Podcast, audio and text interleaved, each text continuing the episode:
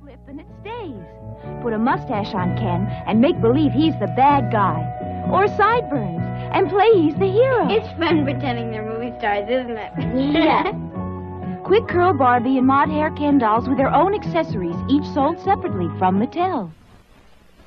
Mission Log, a Roddenberry Star Trek podcast. Episode 87 The Eye of the Beholder. And The Jihad. From Star Trek, the animated series.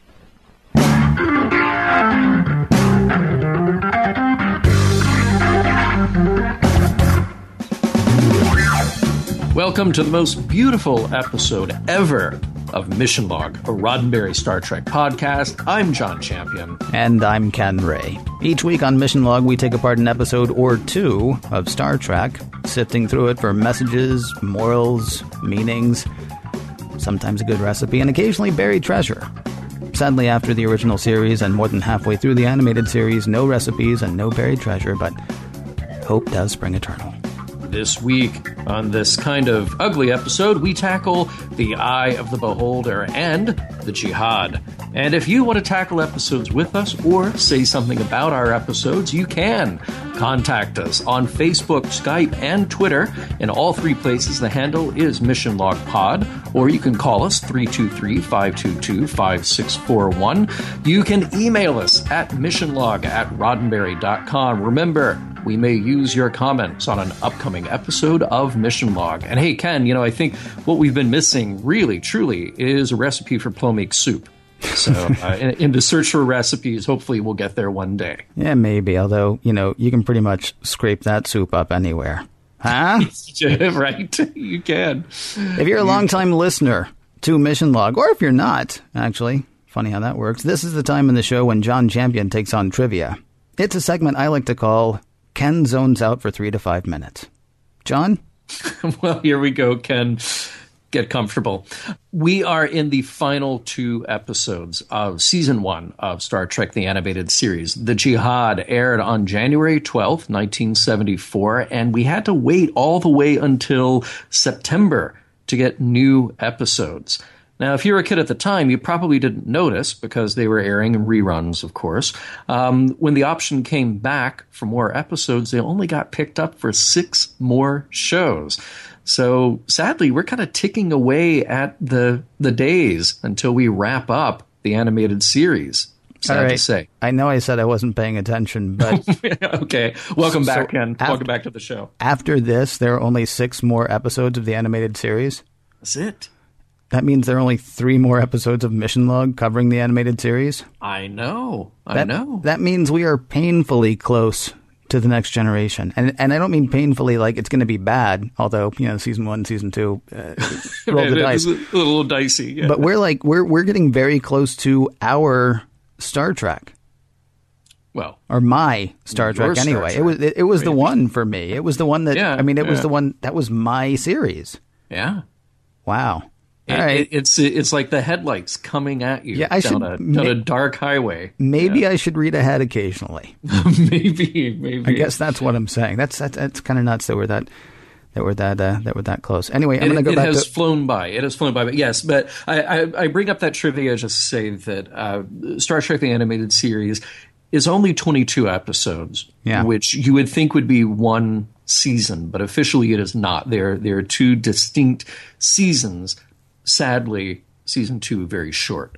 It's like uh, it's like part seven of Harry Potter, or or the last season of Mad Men, or right, you know, yeah, all yeah. that crap that they're doing now. Sorry, I, I, hate it in modern TV the way they do that. Yeah, this was not the case. No, this was a different uh, time when uh, when Star Trek was once again on the chopping block. Right, yeah. right. Now, um, here's a little bit of, uh, uh, I thought, pretty interesting trivia. Um, if you watch the end of the original Star Trek TV series, very often you will see sound by Glen Glen Sound. And uh, that was a very large uh, and a very prolific uh, sound production and sound editing facility.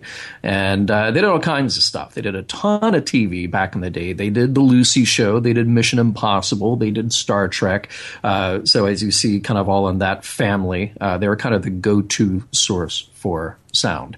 And a guy at Glen Glen named Douglas Goldstaff uh, is credited with creating a lot of the original sound effects on Star Trek, the original series. Now, go forward a few years, and um, nobody actually knows what happened to those original sound effects. And uh, you had people trying to track these down through Glen Glen. And uh, eventually they tracked down Douglas Goldstaff, who was working kind of on and off in uh, audio post production for Little House on the Prairie. And uh, who else was working on Little House on the Prairie but Matt Jefferies, who designed Star Trek, the original series. So kind of cool there as well. Another little connection. All of those original sound effects, uh, he said, Douglas Goldstaff said, oh, yeah, well, that all got sent up to some other post production house in order to be used for Star Trek the animated series. And I just found this all leading up to this one little uh, joke here that at the at the end of the day they finally tracked down all of those original sound effects elements at a facility called Horta Sound. So that is the place that did the audio post production for sound effects for Star Trek the animated series using the original sound effects from Star Trek.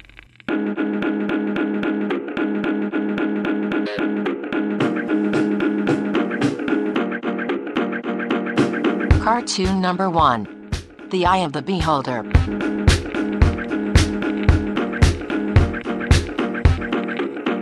Act 1. The Enterprise is orbiting Lactra 7. Its mission? Find out the whereabouts or fate of a six person science crew that was here doing. something. Accessing the log of the abandoned ship Ariel, Captain Markle says, with three people missing, he's decided the other three, himself included, will beam to the planet's surface to find out what happened. Should he not come back, says the recorded Markel, be it known that. But Kirk doesn't want to hear it. He's apparently too upset that Markel or Markle or one of them broke the rules, that he didn't follow the book. Because you know Kirk and rules and the book.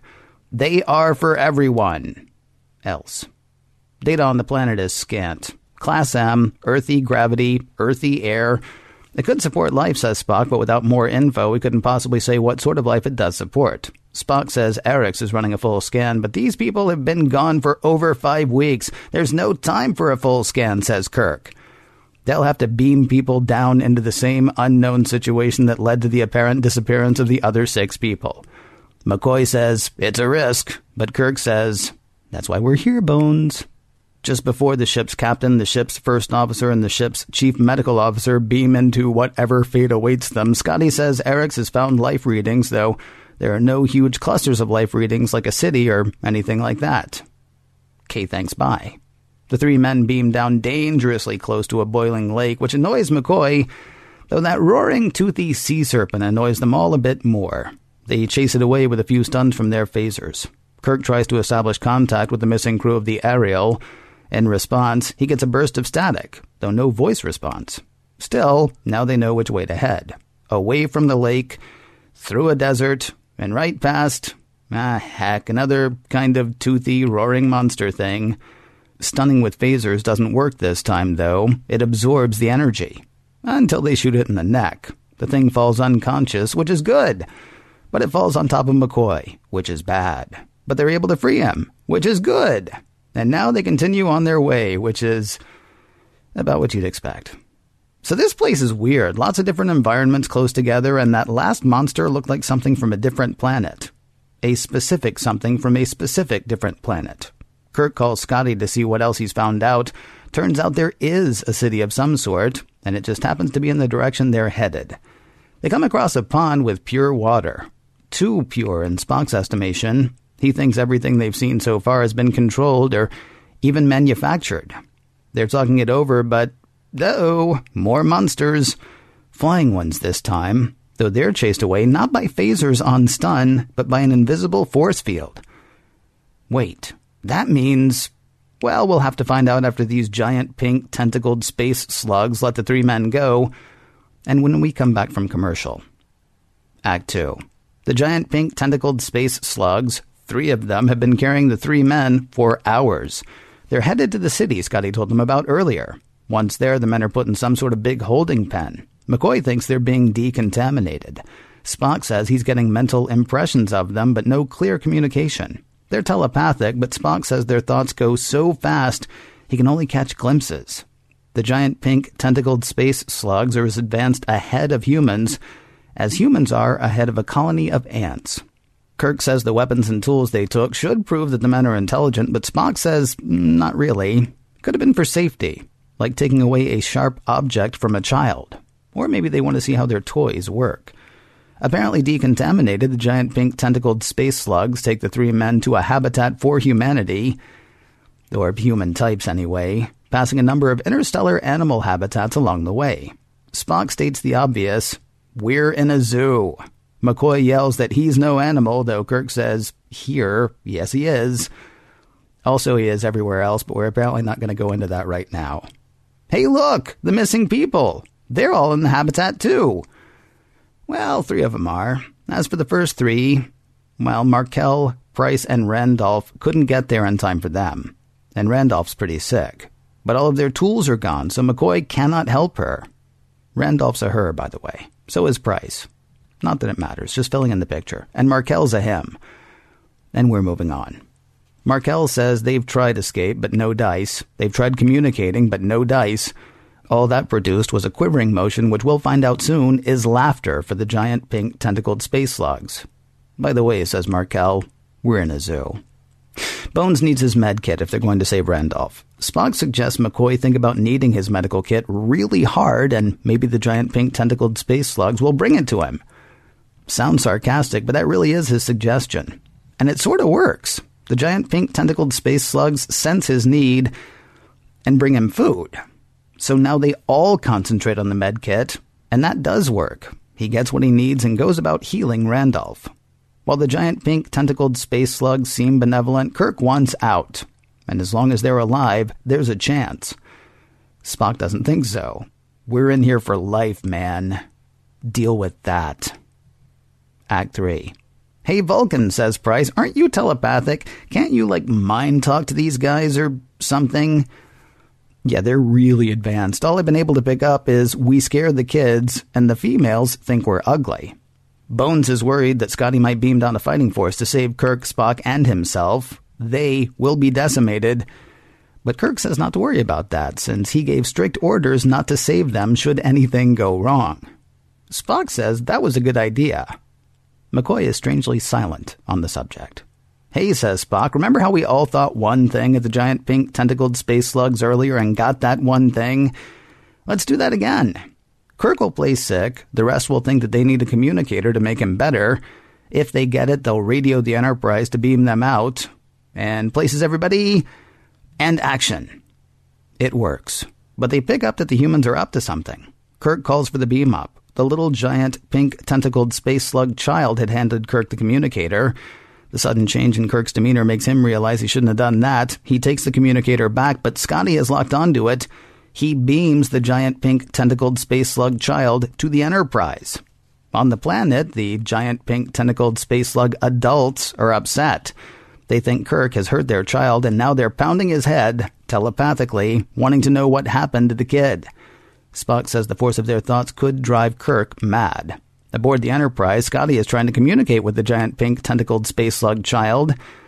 That may not be going well, though. The kid takes control of the Enterprise and sends it careening. Planetside, the aliens are mounting a multi minded attack on Kirk's mind. The humans form a thought screen to protect Kirk.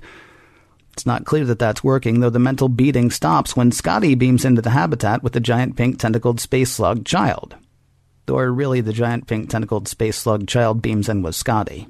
He's learned a lot. The child is six years old and wicked smart. It accessed the Enterprise computers, absorbed all of their information, then played a little rough with the Enterprise.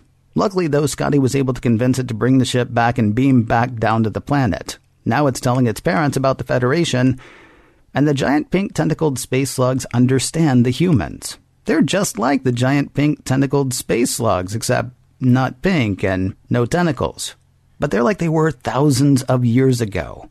Thousands of centuries ago, actually. They're growing. They're evolving. So the giant pink tentacled space slugs will let them do that. But stop in and see us again. In 20 or 30 centuries. The end.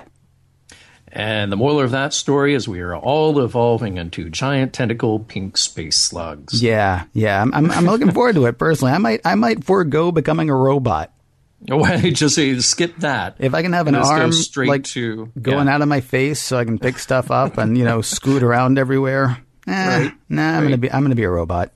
yeah, I think they would have to eat a lot, too. Um, well, we don't really know. There's a lot that we don't know about these guys. Right, But We right. got 20 or 30 of their centuries to figure it out, I suppose. Yeah. I can tell you this that the episode was written by David Harmon, and uh, he was credited on the original series with The Deadly Years and A Piece of the Action. I, I like the little throwback to the line, That's why we're here. See also, risk is our business. Um, Even though David Harmon did not write Return to Tomorrow, but uh, yeah. Yeah, it, it was it was a little sing songy.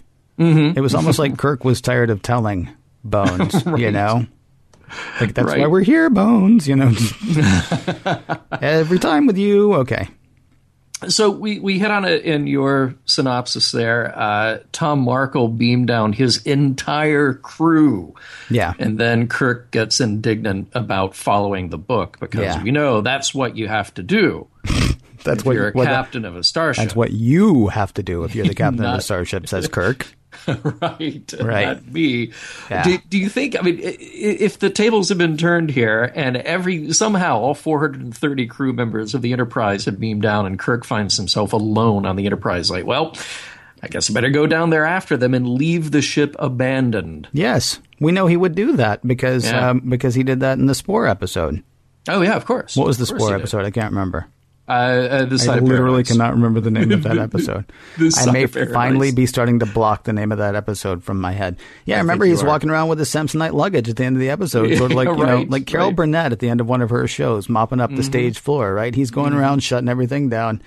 Eh, eventually, the Enterprise will probably burn up in uh, orbit around the uh, Spore planet, and Yeah. in the episode, um, the name of which I forget.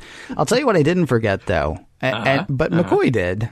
So uh, Spock and McCoy get into it about the water on the alien planet, right? Yeah, yeah. And Spock's like, I want to test that water. And McCoy's like, nah, it's fine. and Spock's like, eh, it's too pure.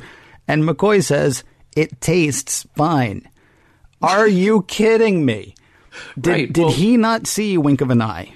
Did Nobody, he not see the uh, not the man trap? What was the one with the salt vampire? Yeah, the man, uh, No, the man, man trap. Yes. Did he not yeah. see the man trap? You don't eat things that you find on the ground. You don't just walk up and drink the water. You don't do those things. But He- you know, Uh, No, no. Apparently, you do do those things right. because that, that's how you start off an episode. Right, scratch that. Somebody's got to taste something. you don't do those things. That's right. I forgot. This is McCoy we're talking about here. Yeah, Yeah, And in Starfleet, day two, they just tell you to taste everything. Exactly. Exactly. When in doubt, when in doubt, just put it in your mouth. put your lips on it. and honestly, that has served Kirk pretty well in a number of ways. Yeah, oh, hey. Uh, speaking of that, uh, momentary sexism and ageism in this episode. I'm just going to go ahead and, and name it and get it out of the way. And people Okay. are going to say that I'm overreacting, but uh, we did this actually in the cage as well when we said, you know, they did like 15 seconds of Pike in hell, and and I personally thought that that was sort of like a mind blowing moment because Yeah. the Talosian comes back and says. I just named characters and an old episode, by the way. Very good. Uh, Good the, job. the Talosian comes back and says a, a child that I made a, a story that you heard, you know, Mm-hmm. in your childhood or in your ancient history or something like that. And and that was sort of a big 15 seconds, but it was only 15 seconds. We get the same thing here. Uh, Spock says that you know they scare the children and and that the women find them ugly. And and this is obviously meant to show that the people are like you know snakes or bugs or other zoo animals or something like that to the giant pink tentacled things, right? Uh, but it is also sexist, um, you know, and a tiny bit ageist. Like I say, children frighten easily, which, yeah, okay, I can go ahead and forgive that one because they're underage. But uh, women will say, ew, gross, when confronted Right, by right. something like this, right? Implication is that only men can deal with this kind of thing. Now, I don't think anybody sat down to write that, but it's just, Right. I mean, this is one of those things where you kind of have to, you know, uh, put a pin in it and say, okay, we need to quit saying that. We're so used to saying stuff like that. Oh, you know, girls don't like tech. Girls don't like bugs. Girls yeah. don't like a lot of things, right? and we're just we're we're not even ed- examining that possibility. We're just saying, oh yeah, well no, uh, uh, the kid is afraid, uh, the woman thinks we're gross, but the guy's cool, Right. and, and you know Right. that's that's uh, you know we still say things like that today. And Yeah, and I think we're yeah. better about not saying it today, or at least some of us are better about not saying it today than we used to be. But um, yeah, it's it, it's worth mentioning for probably about that long. Well, I mean, I, I- I'll say this. I think just from the writer's perspective, they took the easy way out. Yeah. You know, they, they did all of this in shorthand again, which we, we've seen on Star Trek before. They did all in shorthand just to say, here, here's how the reaction occurs so that we as the audience can kind of wrap our minds around this is what it's like to be on the opposite side of the zoo cage. Now, that juvenile, though, um, the, the, the Whoa, whoa, whoa. younger. Hold on, you can't ju- you can't just let him off the hook for taking the shorthand though, because there are plenty of things that we've said as shorthand in the past that we would never say today for No, fear of being beaten yeah. by other people or because it's just wrong. I mean, there are a number of reasons that we don't use a lot of the shorthand that we used to. Go Right. back and watch uh, a lot of the short films during and immediately after World War II, and you can say, well, that was a different time because we were fighting a certain race of people, and you're not Yeah. wrong about that. Yeah. But you don't keep using that shorthand once you realize, hmm, maybe we shouldn't have. No, no, I, I, I, agree, and I didn't mean to excuse it. I, I just think that it is sort of a, it, it is a lazy way of trying to paint a picture. Um, Uh, Okay, but- on, on this yeah. we can agree. Yes, yeah, yeah. Um, but you know, with the the juvenile, the the young Lactran, uh, even though they say that they are afraid, this one that we get to know a little bit is very curious. So he does go through the steps of interacting. Um, it's kind of an interesting cage in this case that the the Lactrans just have access to their tools and can go in there and interact with them. Um, Well, the, the the tools were outside of the cage. Right, and that's what I mean. It- It's sort of like if we were visiting the monkey house at the zoo, and all of the monkeys' tools were outside, and we're like, "Oh, here, here you go." It's kind of like feeding the ducks, but you know, if the ducks had tools. Yeah, right. Yeah. exactly. Yeah, but it, it took Scotty an incredibly short period of time to let that young Lactran not only read their records, uh, but also convince it of their intentions and get back to the planet uh, Yeah. after getting control of the Enterprise and get beamed down. Scotty should have been in the landing party from the beginning. He could have solved the whole thing in 10 seconds. Do you think it was the accent? Maybe it was. Do you think the Maybe are like, just- oh, I understand him. You you people I don't get, but ah, this one, yeah, And that, that was a know. little weird. It was it was kind of odd. I mean, and I guess I mean, what would you, what would you think that that is? Would that be that the hmm? I hadn't thought about this before you brought that up. But I mean, is it possible that the child does not have the preconceived, you know, ideas about anybody other than himself? Like the adults are looking at them like animals, right? And they're thinking, oh, well, they're animals, and so even though they try to communicate with them, it's like you know, well, it's like when a monkey tries to communicate with me. Maybe I don't know because I'm not reading that as communication, right? I'm looking at the monkey as something that is not nearly as advanced as I am. Right, right. Child, on the other hand, might look at them and go, "Hey, what's this about?" I mean, like you said, the- you know, the curiosity thing. Yeah. It's quite possible that a child would actually be open, or this child anyway, would actually be open to communication with another race because it's not, it doesn't have however many tens of years, twenties of years, hundreds of years of preconceived notions about what is worth communicating with as opposed to what's not. Or or terrified because I, I think now if, if I were uh, you know an eight year old in front of uh, the monkey cage at the zoo, and then suddenly I were transported to a rainforest full of nothing but other monkeys, I would probably be absolutely terrified and run away. Okay, yeah, but then would would that terror lead to your being able to communicate more clearly?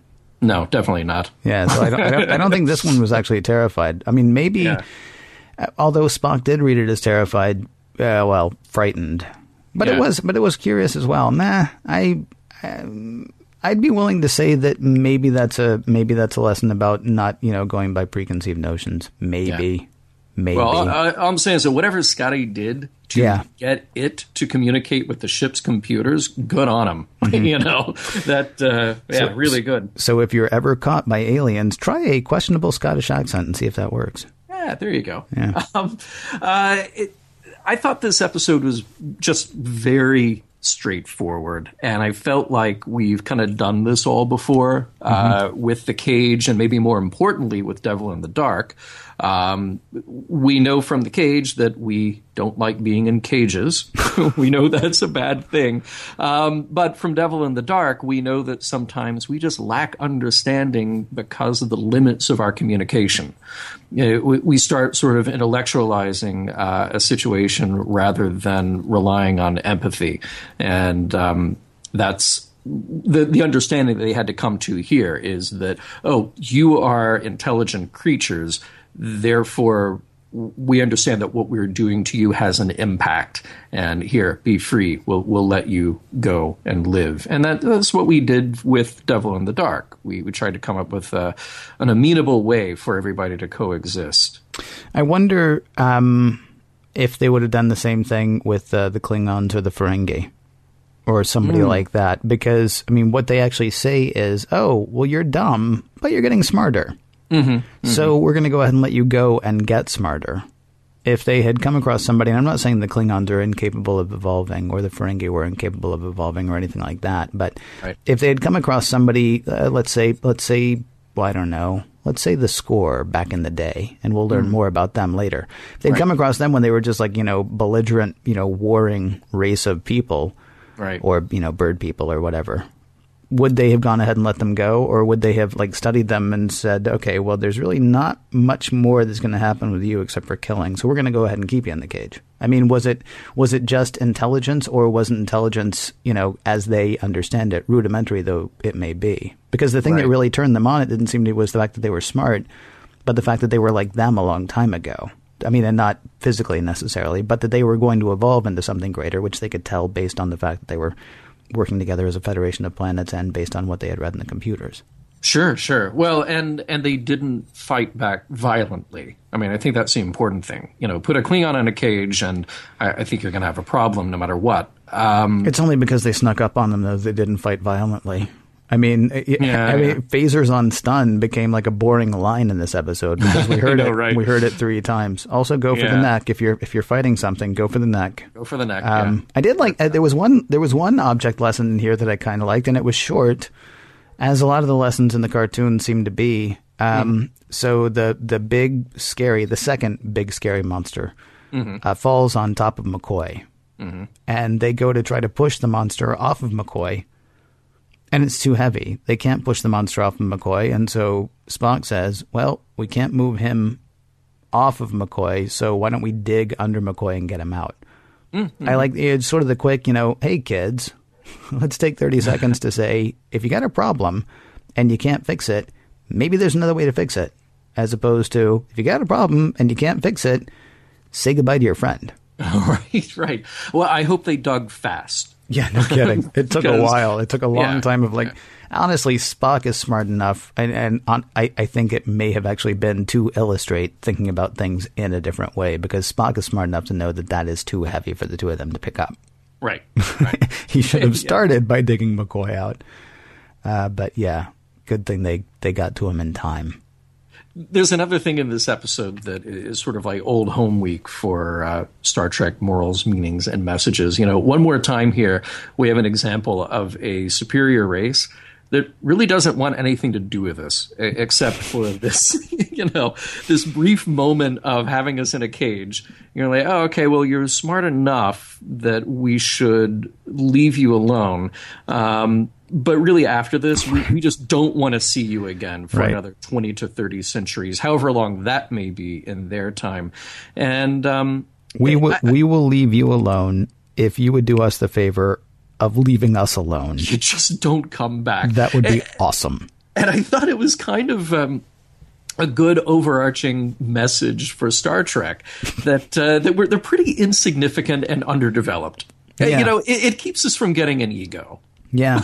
you know, when when you look at the vastness of the galaxy, much less the universe, but but just our own galaxy, that we're we're pretty tiny. I, and I guess that is one of the cool things is, I mean, the message every time, every time some race says, just don't talk to me for like Yeah. 5,000 years. I mean, at, at, le- at, the underlying message is, well, I'm not sure if it's the underlying. Okay, there are two messages competing. One is you are going to be awesome one day. Mm-hmm. right? And that's good, right? Mm-hmm. Uh, the other uh, message competing is you're really not that awesome right now, Yeah, right. but you're going to get better, so it's okay. But I'm really not going to talk to you while you're getting better. I'm going to wait until you're you're done. I'm going to wait until you're cooked Yeah, right. before I But try it- this again. But I, I just I love that Kirk ends it with um, when they're questioning well, well, what happens in twenty or thirty centuries when humanity goes back to this planet. Kirk's like, yeah, not our problem. Yeah, don't worry, we'll be dead. Don't worry about it. We will be so dead at that point. It's not a big Yeah. deal. I gotta Like, say, you, you might want to leave a note or something, but you know, right? I gotta say really quickly one thing that I meant to mention earlier. I'm pretty sure Markle, Markel, Markel, Mm-hmm. Markle, Markle. whichever is a uh, is a bad scientist. Oh, in, in how many ways? Well, uh, one in particular. So he gets captured. He lives for five or six weeks among you know these things, and uh, you know gets time to study them. And then Spock comes and ends up teaching him a whole lot more about it. And then and then uh, uh, Scotty is able to communicate with one and actually get it to do what it wants to do. And then they find out that oh yeah, they used to be like this, but now they're like this, and we're going to be like that someday. And this is going to be awesome. And Markel's like. We didn't learn anything. I know, right, right, I learned more than Markel learned on that trip. yeah, And I only had 24 minutes. right, right. Yeah, he should not be the head of a scientific expedition ever again.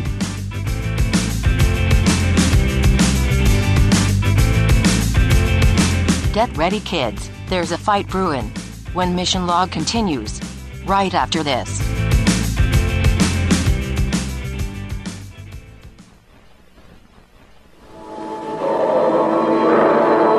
Captain's log, stardate 5122-6, on a mission to Gamma 6. Spock, Bones, Scotty, and I beamed down, not knowing what to expect. We approached the idol. Its jaws were moving. Suddenly, five Lilliputians appeared, each attached to the other. The aliens placed themselves in front of the idol. Strange animals tried to grab us. Bones was trapped in a man-eating plant. Suddenly, the floor gave way. I was in the cave. The Lilliputians were friendly. Mission to Gamma 6 was a success. And now, back to Mission Log. Cartoon number two The Jihad.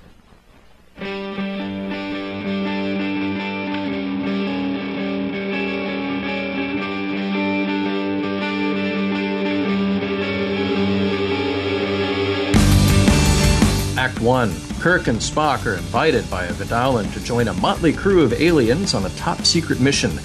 Every one of them, aliens and humans alike, have very special skills that will be put to the test.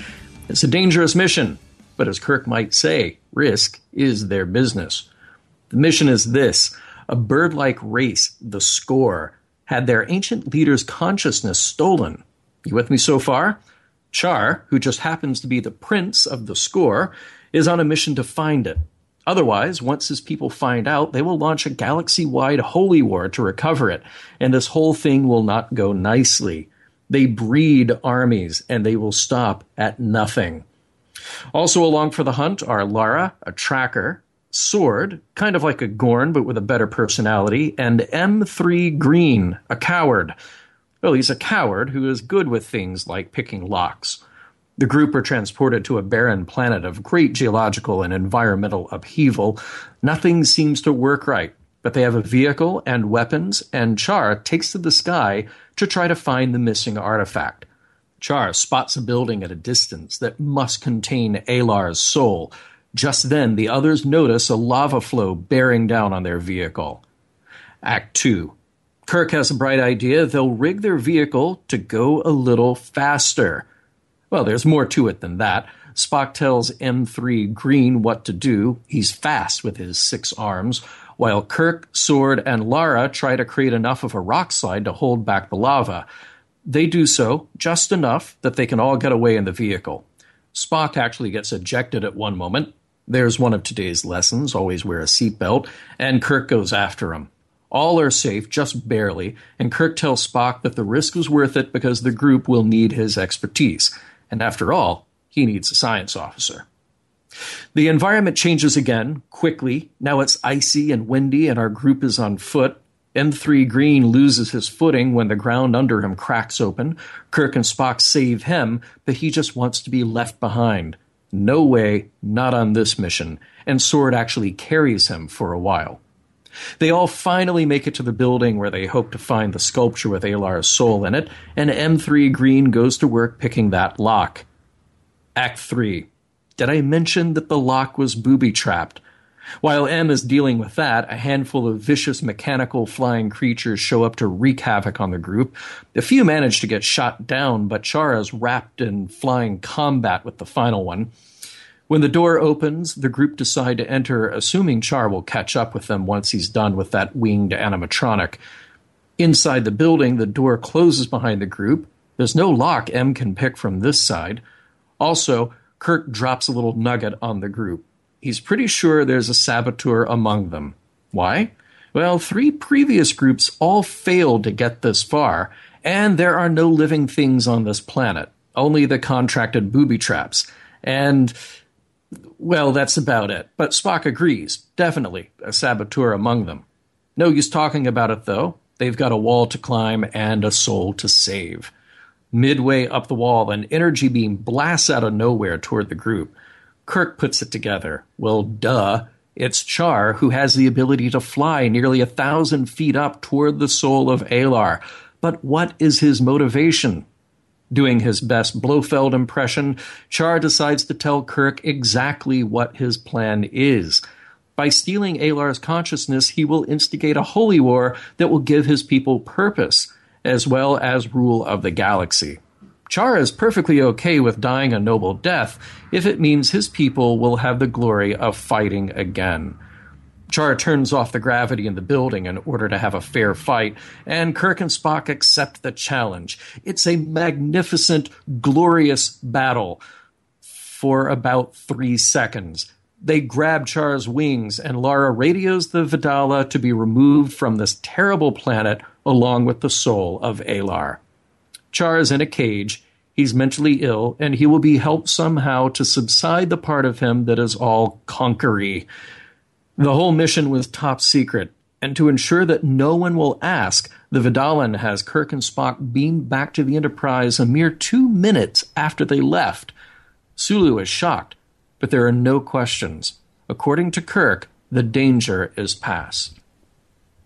I gotta say, for people who are not watching this Mm-hmm. episode or these episodes, the cartoon episodes, but just listening, Yeah. it really is worth um, watching just the part where the Vidalan does something. oh, yeah. Because she's got like this really cool voice. She's like very nice. And then all of a sudden she like waves her arms and does this giant growl. And I, I really thought she was about to attack everybody there the first I time thought that happened. too. And then I every other time it happened, it just made me laugh. Yeah. it was just like it's like if you started you know if you screamed it, it's almost like dealing with somebody and this is not funny because i know people have this but it was almost like dealing with somebody with tourette's Yeah, because yeah, you know she's like, a, a tick. Yeah. standing there she's being very nice and then she's like you know about to lunge at you and then she's Right. standing there being very nice again Well, see, I kind of made fun a few weeks ago or a few episodes ago of M'Ress that that it's Majel doing that voice, but then she'll just do the purr and then do it constantly, Yeah. a- as if just to show you once and for all that M'Ress is a feline being. Yeah. And I felt the same thing with this. It's like we already see that the Vidalan is alien, and it's like just to just to punctuate it, it's like she can control everything she's saying up to a point, and then just lets out with this massive roar. yeah And you, you'd think that in polite society, just be, hey, can you can you just not do that dial that back a for notch a moment? just because just you're, you're scaring the children and the women find you repulsive right? Yeah. Right. we can take it don't worry but you know Yeah. Anyway Uh, this episode was written by Stephen Kandel, uh, Kandel, who we discussed before with Mud's Passion, and he did the original series Mud episodes. Um, he said that he had wanted to use a similar story to this, to, to the jihad, on other shows, but he was never given the freedom to drop in messages the way he was with Star Trek. Um, and he uses a similar format here to Mission Impossible for which he also wrote. Of course, they were just around the corner from the Star Trek studios at the time, so uh, he kind of did double duty there. Um, you may have noticed, or you may have not noticed, that uh, David Gerrold does the voice of M3 Green. He says that he just wanted to get a SAG card, so he asked if he could do a voice. So Um, he did that voice. Sorry, I know you live uh, in Hollywood, but for people who don't know what a SAG card is, Oh, yeah, sorry. The Screen Actors Guild, that would be the union for actors, which has many wonderful perks if you are lucky enough to become a member. Right. Um, Okay. But it, it's tough. It's very hard to get a SAG card, and it can be very difficult to maintain. So good on David for getting that. Um, now, we have two female voices in this. We have Lara, the tracker, and we have the Vidalin with her uh, angry cat-like roar. You may have thought that it would be either Nichelle or Majel doing one of those two voices, and nobody could fault you if you thought that. But you would be wrong because this week both female voices are done by Jane Webb. And Really? Wait a minute. Did yeah? wait a minute, the Vidalin was not Majel?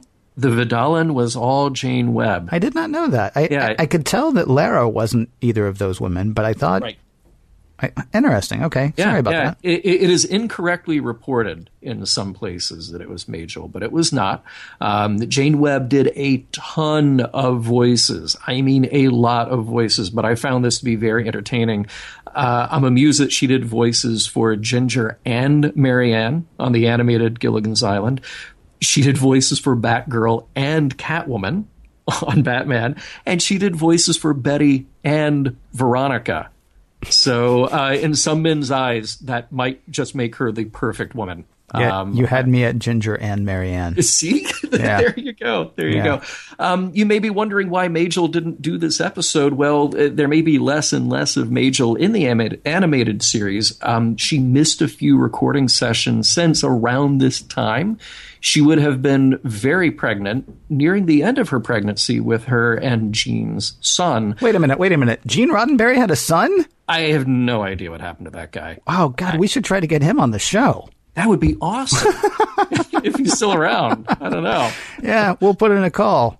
Yeah, see what we can do. Yeah.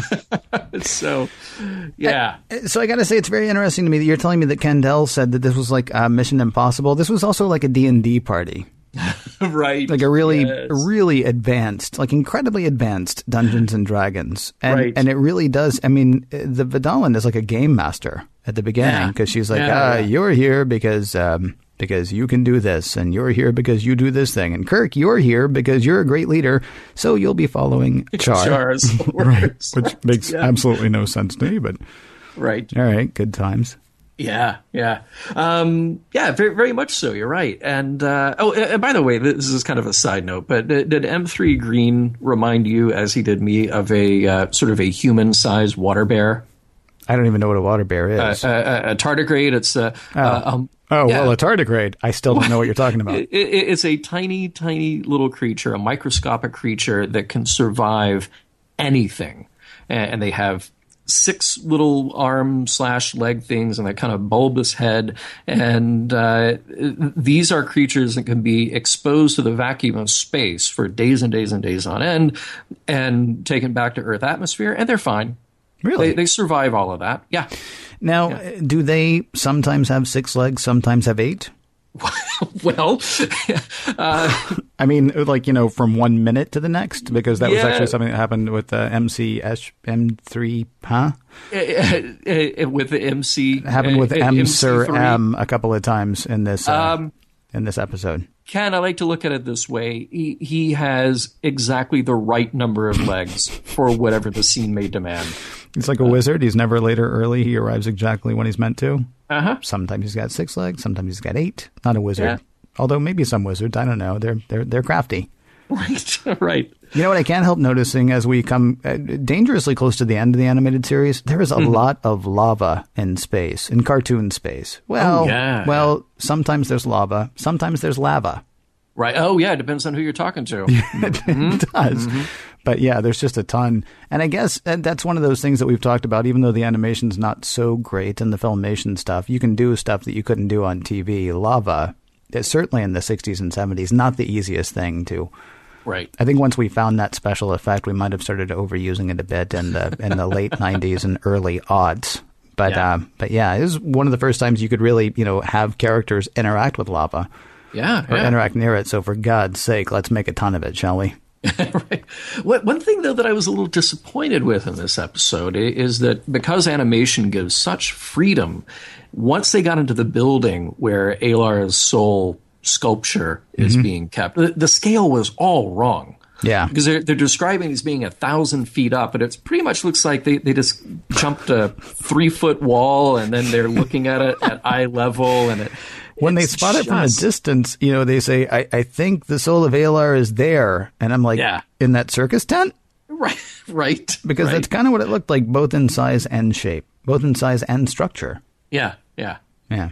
A- And then they got in there and they say there's a thousand feet up. Well, no, the, Yeah. the tent is, you know, you could probably throw something and hit it. Yeah, Thousand yeah. feet up. So I'm going to stand on your shoulders. Right. Yeah. And then we'll, we'll and, we'll, and we will actually almost be there. Kind of crazy. Let's talk about something really interesting. Uh, Lara Yeah. really came on to Kirk big time twice. yeah. Yeah. Wow. In, huge ways. Well, three if you count the whole thing about, you know, when the Vidalin says, We're, you're, you guys are going to forget this. Yeah. And she's yeah. like, wow, that's too bad. Goodbye, Kirk. You know what I mean? Um, I actually found myself thinking that it's too bad that Bones wasn't there because that would have just so worked for both of them. I mean, she is as Randy Yeah. as he is on his best day. Right. Um, the weird thing was we've never really heard Kirk brag openly about how often he's done it. Mm-hmm. He brags openly about how often he's done it, and he's doing it to sort of like you know push Lara off. But you know she says, "Hey, we should do it," and Mm-hmm. she doesn't exactly say that, but she practically says that. She says it would give them a lot of green memories, and Kirk says, "I have a lot of green memories." he does. He does. I mean, it's it's kind of Yeah. amazing to me that he's just like he's putting that out there. Like, yeah, Mm-hmm. look, you know, sex is cool, but it's not like novel for me. yeah. it's pretty much what he's Right, saying. Right. Um, I will say I do like the fact that Lara, though, she's actually reminiscent of Deela. Deela Yeah. Dealer. from A Wink of an Eye. Um, yeah. Yeah. She's into Kirk in a crazy big way, and she has absolutely no problem letting him know that, which was, you know, Deela's thing. Uh, Right. Now, of course, Kirk actually liked Deela. Maybe it's because there was more time, or maybe it's because you know she was more to his liking. I don't know. He he never really turns on to Lara. He kind of flirts with her a tiny bit, like, but even that's like literally talking about the weather. Yeah. right. They, they literally do talk about the They weather. They literally talk about the weather, and for yeah. a moment you're kind of like, oh, maybe Kirk's into her too. No, he was talking about the weather. Yeah. which yeah. you know is good because that kept her from talking about where they should sneak off to. That was so interesting. Well, first of all, uh, Deela has the advantage of being three dimensional. Well, there's well, there's I, I think it's definitely appealing to Kirk. Um, and it's interesting that green is now a euphemism. So uh, go out into the world and, and use that. I'm going to make me some green memories. green memories. And, and and any woman that you're hitting up with that line, or any man that you're hitting up with that line, is going to be like, I don't know what you're talking about, but it doesn't turn me on the way you apparently think it should. No, no, but, but hey, but if you're a, an animated series Star Trek fan, you will, yeah, boy, that Yes. that'll get you. Um, let's talk about Alar a little bit. He had his brain. We have to try that in Vegas. Sorry, do. and ni- neither of us can actually follow through on it because of you know who we are and how we are. It's it's a test. Yeah, but you It's a know, if, if Yeah. anybody's ears perk up, then, Then you hook, know. you hook them up with the other person whose ears perked up, and they got a party, Uh huh. and you'll have Yeah. a story that you can imagine Stop stop by the table. The secret word is green. Yeah, let's make Um, some green memories, you and me. What do you say? Let's talk about Alar for a moment. Yep. He uh, he had his brain patterns copied into a big sculpture thing, a computer-ish thing. Ken, I hope that one day you get to fulfill your dream of having your consciousness stolen to start a war. Yeah, Um, well, I don't think that's what I would. I, it's not what I would hope that people would use it for. I actually do like the idea, though, of. I mean, we've done computer consciousness at this point. I like the idea that these guys actually copied it onto something that was physical. I mean, it's got sort of that wax cylinder feel to it, right? Mm-hmm. It's like a multi Mobius strip kind of thing. yeah, except hopefully not wax. No, no, that's no good. That's no way to store a consciousness. yeah, Yeah. Yeah, I mean, just like a hard drive, you got to move that data around. uh, Yes. it- it- because you, you want to avoid hardware failure. Um, yeah. So remember, when you have your consciousness uploaded, have a copy. Yeah. And and having a hard copy might not be the worst thing in the world. Hmm. Hmm. Um, all right. So now we get to get serious. Wait, that wasn't serious? No, All right, no, go no, ahead. yeah, Go yeah. on. Go Um, on. So jihad. Yeah. The, the episode is called The Jihad. I, I'm just going to guess that you probably wouldn't name a cartoon show today The Jihad. It, it is a word that has been kicked around and overused so much more in the 21st century than it ever was in the popular culture in the early 70s. Um, it is an Arabic word that means holy war. And my oh my, how that word has been used and abused and applied to all kinds of things that don't actually have to do with the holy war. Um, but it is almost kind of like a, do I dare say, a trigger word these days. Um, it's uh, it, it, it's it's one of these episodes where I sat there and just even from the title, I thought, wow, this is going to be way serious for an audience of eight to 10 year olds, or at least it'll deal with themes and, and ideas that go beyond uh, an eight to 10 year old audience. And, uh, and there's no way that, that it would get made and at least referred to in that same way today. Probably not. Yeah. Probably not. Now, I, I will ask you: Do you feel like the themes were addressed, or I don't know? Well, I mean, it's obvious that Tchar is using religion for his own personal desires. yeah. I mean, he's twisting the honest faith Mm-hmm. that some people have to, uh, you know, the dishonest ends of others. And Mm-hmm. you know, thank the maker or makers that stuff like that doesn't happen anymore, huh, Oh, John? no, not at all. Yeah. But do you feel like that was actually examined, or is this another one of those things where it's like, you know, uh, eh, it's a way Homer, or it's a it's a when you're 15 or when you're 20. Yeah, you're watching it when you're six or eight years old, and it's just like, wow, look at the flying guy and stuff's happening, and look at the lizard guy and other stuff's happening, Yeah. and look at all the lava. Right. right. Do you feel like this episode actually examined the idea in Well, in, a, in a big way? Uh, not in a big way, but to me, that's kind of the brilliance of the episode is that if you are a kid watching this, you're watching Mission Impossible. You're watching highly trained adults doing cool things to save the day. They, they mm-hmm. got to find the object. They got to save the object. There's a bad guy. We got to defeat the bad guy. And as a story, this is structured, I, I- I'll say, in an okay, not a great way, but an okay way to do that to keep the attention of the audience who mm-hmm. may just be watching it for that. And I'm assuming, well, I'm assuming a, a children's audience who are watching it for that. Yeah, no, But- I, I kind of disagree with you. But go ahead and finish your Okay. thing, and then and then I'm gonna I'm going to eviscerate this episode. okay, okay. But but the very fact that the premise is addressed at least twice because you you have Tchar introducing the idea of here's here's why this is a problem before we know that he's the bad guy. Okay, and he addresses the idea, and they're like, okay, well.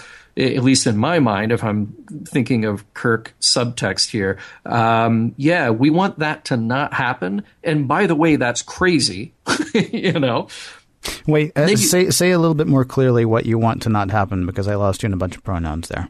Oh, sorry. So what I'm saying is that even from the beginning, when we learn the motivation of going to find Alar's soul, Right. Because Tchar basically lays it out. He says, "Here's why we have to go find this because this will instigate a holy war." If if, if we don't find it, if we don't find it. Right. And this is before we know that Tchar is a bad guy. Right. And Kirk says out loud, like, well, yeah, we have to help you go find the object.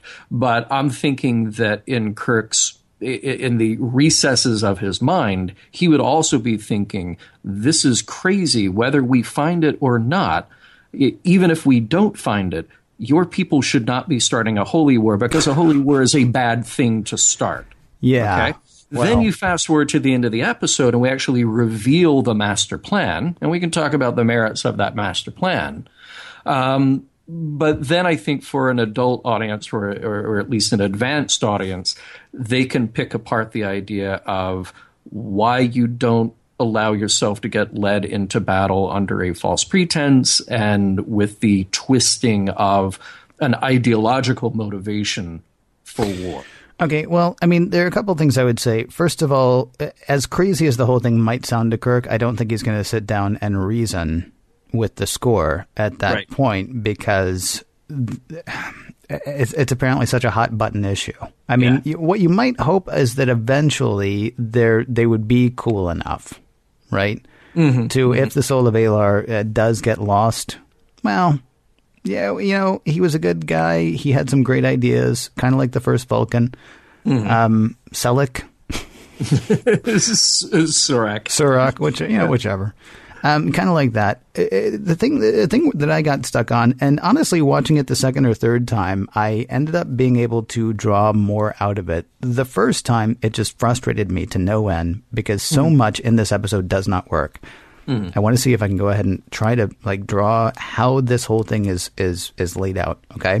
Okay, all right. The Skorr are angry about the theft of the soul of Alar, Alar, Right, and they are preparing for war. That is stated by the Vidalan, right? yeah. At the rate that they procreate to produce warriors, they could have 200 billion warriors in two years. And let me just add, that is a lot of angry, angry doing it. All right. right, right. The Skorr government is afraid of the gigantic war that will follow, so they are keeping the theft of the soul of Alar quiet. From whom? Because what we just heard is that the uh, Skorr are preparing for war, and yet nobody knows it's stolen.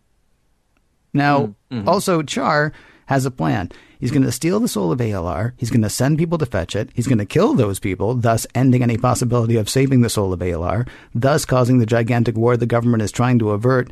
Once he tells them that the soul of Alar is stolen, because remember, we're keeping that a secret, right? Now, mm-hmm. four parties have gone after it, all led apparently by Tchar. So why not just steal it and not send anybody to fetch it?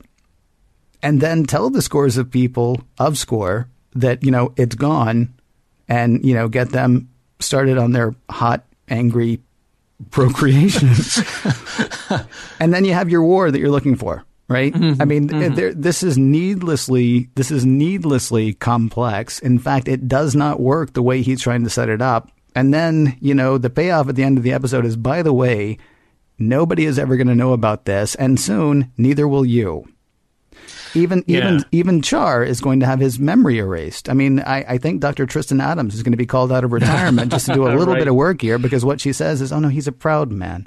He's a Yeah. proud and valiant man."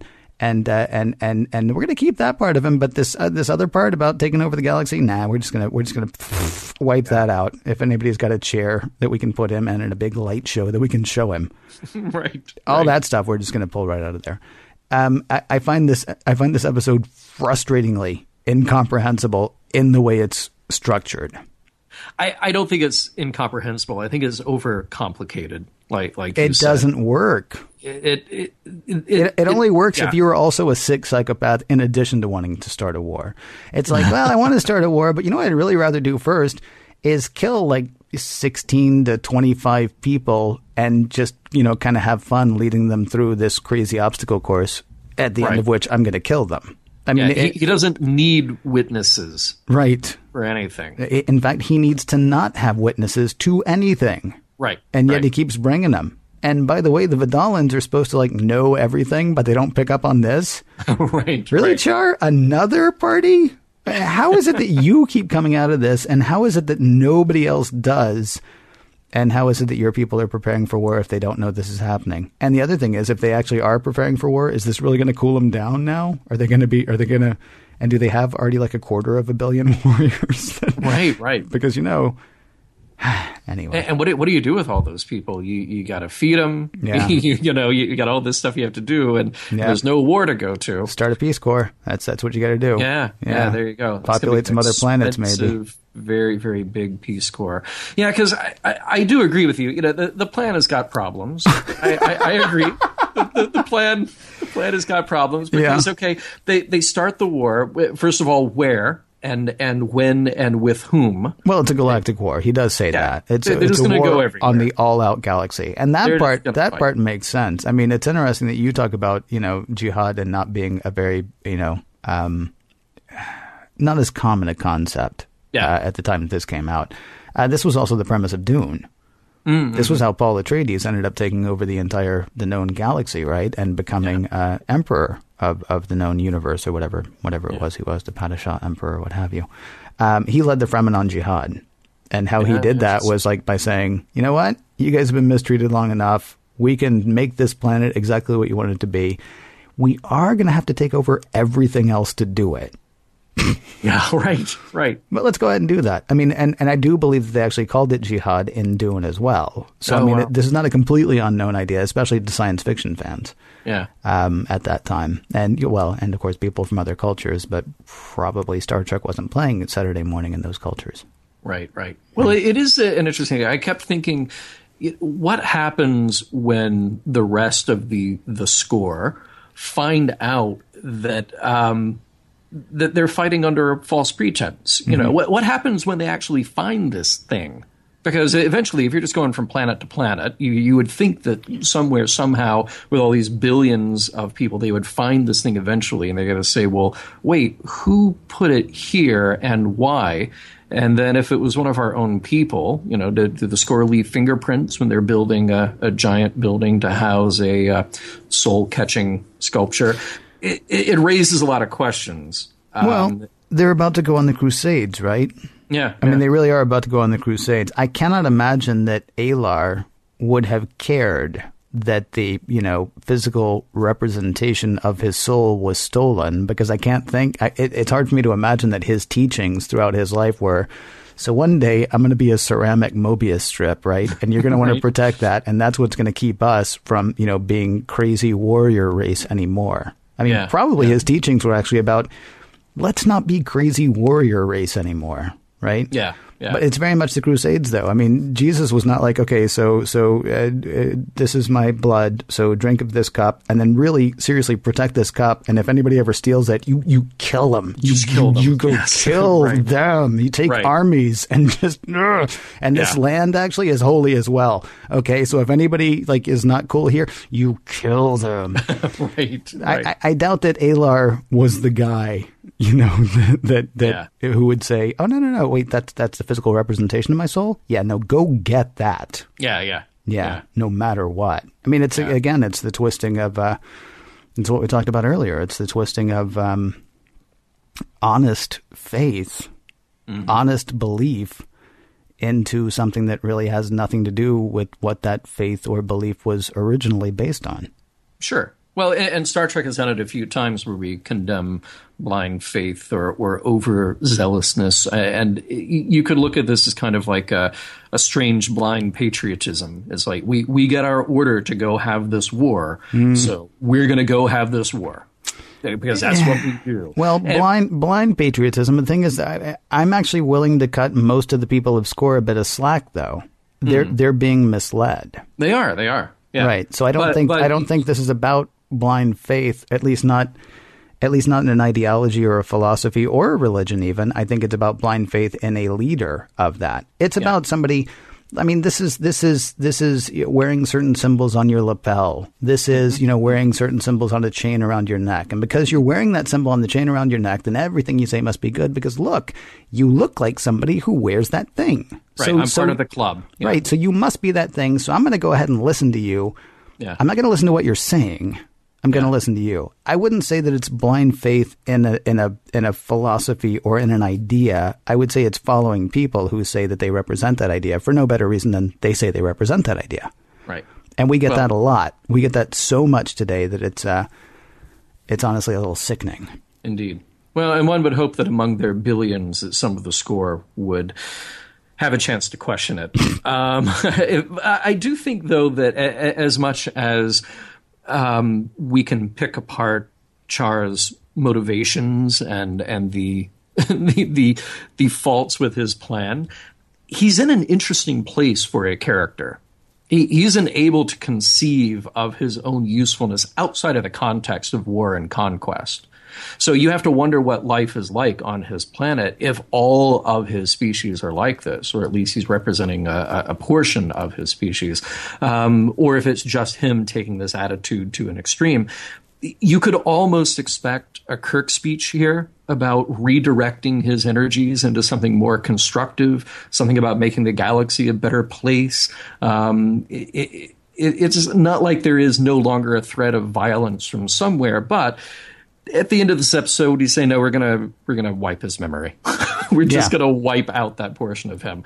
But I think in a more complex story in in a movie or something like that you get to you do get to explore the idea of the the aging general the the aging warrior who no longer has a place and has to figure out what to do with his life and his energies and his passions You don't actually need a movie to do that, though. I mean, we did mm-hmm. that with Keniclius Five. No yeah true He was, I mean, he was going to set up this police force to go out and govern the galaxy, and then he finds out that the galaxy is a peaceful place, and he has a little, he has a moment of, you know, well, so there's no purpose for me, yeah and and and gigantic Spock turns to gigantic Keniclius and says, well, "Why don't we help these people?" I mean, Yeah. so I mean, you don't actually need something as big as a movie to do that. Um, you apparently need something a little bigger than what's available in this episode. The other thing, though, is I mean, uh, Tchar is crazy. yeah, I mean, he is insane. I mean, that's that's that's that's part of what's going on here. I mean, he's not. I, I don't believe he's playing with a full deck. He is a prince who is bummed that you know being a prince used to be you know about going out and destroying people, and he wants to go back to those you know those happy times when they were a giant warrior caste that was taking everything over. Well, he, he's crazy, but he's crazy with a position of power, and presumably he has followers who would be perfectly okay with his level of crazy. Well, this again goes back to you know the fact that he's going to use the the prop of religion to Mm-hmm. Yeah. to uh, uh, to affect his end. Yeah.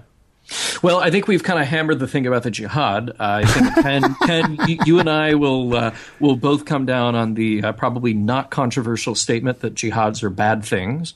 Um, yeah, I, w- I would agree with that. Yeah, yeah, and, and I would say that e- e- even in this case, it's not just because fighting slash wars are bad things, but this is really about to do with the motivation, this the the single minded ideological reasoning for Yeah. A war, um, and that's heavy stuff for an eight year old to grapple with on a Saturday morning. Um, yeah, but again, I don't know. I mean, we get to examine it because we're we're not eight. Yeah, I mean, a lot of eight year olds, like you said, were watching an episode of Mission Impossible. Yeah, except Yeah. in space. I will say one one uh, other uh, lesson that's maybe a bit more accessible to eight year olds. Mm-hmm. Um, there's value in diversity. Uh, How we did not get an IDIC even mention in know, here right? is unknown to me, but because Yeah. we're putting together like Lara's got her sense of direction, and Spock's got his logic, and Kirk's got his leadership and adaptability. Sord. Um, is surly really great by the way you did i can't believe you didn't mention this it's uh, it's totally billy bob thornton doing his voice right. I like it here on this planet. hmm I mean, it's you know, him the whole time. You got the wormy uh, coward's ability to pick locks. right. Um, This is actually a decent message. yeah. Um, it, it would have been nice to see it in a you know sensible plot. right, right. Well, yeah, you, you do have a lot of people helping each other in this one. Uh, total strangers from all walks of life. Yep. Um, and, and not only are they helping each other, they're stopping to help the weakest link. Yeah. And and have a respect for individual talents. Well, there's know? no there's no such thing as a weak link in this, though. I mean, Yeah, I right, mean, they would not have been able to get into the sort of suggestive looking door without um, without MC Dude being able the, to you know the MC5. Yeah. pick the locks with his, you know, six to eight arms. Um, th- There's one point actually where Spock falls down, and and and he says, "Leave me," and Yeah. and Kirk says, "Well, no." Because I mean, look at me, I'm Kirk and you're Spock. There's no way I'm leaving here without you. So he goes back to pick him up, and Spock's like, "Well, I appreciate that, but you know, the needs of the many outweigh the needs of the few." And he didn't say it in those terms, but it's something that we've heard Spock say before, and we will Yeah. hear him codify it. You know, and actually, a very few episodes of Mission Log. Right. Um, Kirk actually argues with him though and says, "Well, no, I, I, I was looking out for the many because we need you, and plus Starfleet needs its best science officer. Yeah. So, so don't tell me." it was, I mean, it was kind of, uh, it was kind of interesting to see that uh, that Yeah. idea explored as well. I wouldn't say it was a lesson necessarily, but it was interesting to see that idea that comes up more than I ever realized in Star Trek. Um, Plus, plus, it was way too minor of an incident to have the "leave me behind" speech. Yeah, well, uh, uh, lava is is really weird. Lava is almost mercurial in this episode. It, Right, it almost gets them, and then it's nowhere near them, and then it's almost going to get them again, and then it doesn't. Uh, Spock, by the way, Lieutenant Obvious in this commercial. I mean, in this commercial, in this uh, in this episode, episode, when yeah. he's you know the lava starts to hit them, and he's like, "Well, volcanic activity is to be expected." Yeah, largely because there are like nine volcanoes going off around them. Right, right. I, I would say it would not be surprising at that point. Yes. Not at all. So thank you very much, sir. Ken, how do we feel about these episodes? Did we like them? I did not like the second one. I don't know if you could tell. I think there was Hmm. Yeah, a tremendous yeah. amount of stuff to pull out of it. I think there were lots of really interesting ideas that you can explore in it, but I was just too taken with how it didn't work. Once we find out that Tchar is the guy who is the bad guy, but mm-hmm. Tchar is also the person who has set this whole thing up, and we know that his people are preparing for war, except they're not because the whole thing's a secret. I'm willing to cut cartoons a lot of slack, but I think, and honestly, if this had been like the first one, I might have liked it more. But the thing is, hmm. we actually came into Star Trek: The Animated Series with this with this new to us revelation that these are actually episodes of Star Trek. Yeah. And so this was a dumb episode of Star Trek.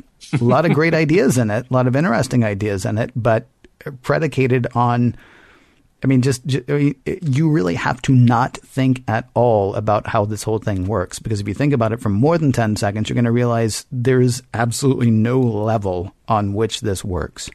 It felt like a monumental waste of time, honestly. That's and that's that's as harsh as I've been about any episode of the cartoon to this point. Yeah, yeah. I guess what I'm saying is I, I didn't really like it that much. How about you? Well, here's the thing. I, I felt like Eye of the Beholder. Um, it, it wasn't a bad episode. I, I just thought it was all too familiar for Star Trek. Yeah. I was waiting for the new twist, something new about it to make me just not immediately think of The Cage or um, Devil in the Dark or even Corbomite Maneuver. Just you know all the kind of great episodes that have come before it. I don't mind if you're going to put characters in a similar situation, but just give me something a little bit newer, a little bit different. Um, I, I thought it was interesting that they could design a whole new environment and new uh, aliens for them to grapple with. So that was kind of cool. I, I didn't dislike the jihad nearly as much as you did because I could kind of hold those two ideas in my head separately. That here's the fun action adventure story for the eight year olds who are watching characters do cool things. And then at least we introduce the idea, you know, thinking you, you go to a class on Monday morning after you've watched Star Trek on a Saturday and go, okay, third graders, what, let's talk about what does jihad mean, you know? Yeah. So I, I thought at, at the very least, I give them credit for introducing the idea mm-hmm. and introducing the idea of what are the motivations that would make people go to war? What are the ideological underpinnings that would make people act out in uh, what would clearly be an inappropriate and destructive way? So I give him credit for that. But yes, I agree with you. Once you pick it apart for a moment, uh, the the plan is no good. Yeah, it's like a And- it's like a house of cards. Yeah, yeah, it, it undermines the the story, and that is unfortunate. I will say really quickly, um, because I, I sort of jumped straight to the jihad. Eye of the Beholder, I'm actually willing to forgive a little bit more than you because if you bear in mind, this is what 1970. I guess it would be the first week of 1974 when that Correct, when yeah. that aired. Star Trek had been off the air for a while. It might have been on in reruns, but people wouldn't have quite as much access to it. Like, they wouldn't have nearly as much access to it as they have today Yeah, they wouldn't have even had the time to study Star Trek that you have taken in your life to study Star Trek. right. And you're dealing with a bunch of six to eight year olds as well. Six to eight, not 68 year olds. So, I mean, this is going to be, this is going to be new to a lot of kids, certainly. Yeah. And a lot of people watching it because they didn't have, you know, you couldn't just go to Netflix or your computer or your DVDs or your Blu rays or your VHS copies. I mean, Yeah. you know, there were some people who I know from talking to a lot of people who, who watched every episode they possibly could, no matter what time it was on, no matter where it was on. But there were a lot of people who didn't. And so while they weren't new ideas, especially to somebody who studied it as much as you and, and as much as you have and as much as I'm starting to, um, it would have been newer to a lot Yeah. of people, um, just based on the fact that they didn't have nearly the access to it that we have today. Very true. Well, the good news, as always, Ken, is there is more Star Trek to come. Next week, we go headlong into season two of the animated series with The Pirates of Orion and Them.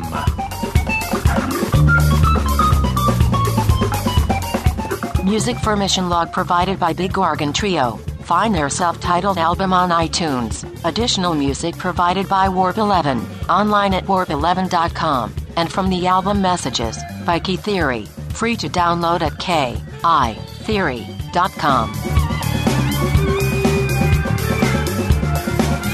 Another interesting bit of trivia about Glen Glenn Sound. They actually did the. Uh, you see, I can't make it work. Never mind. Oh, okay. It was going to be a Glengarry Glen Ross Glen Glen something. and and really, what a marvelous feat that was because if you've seen the theatrical release of uh, Glengarry Glen Ross, there would have to be a lot of editing to do it on television. So, There, there so would be. There would be. the Glen Glen Glengarry Glen Ross cut is really phenomenal. and transmission.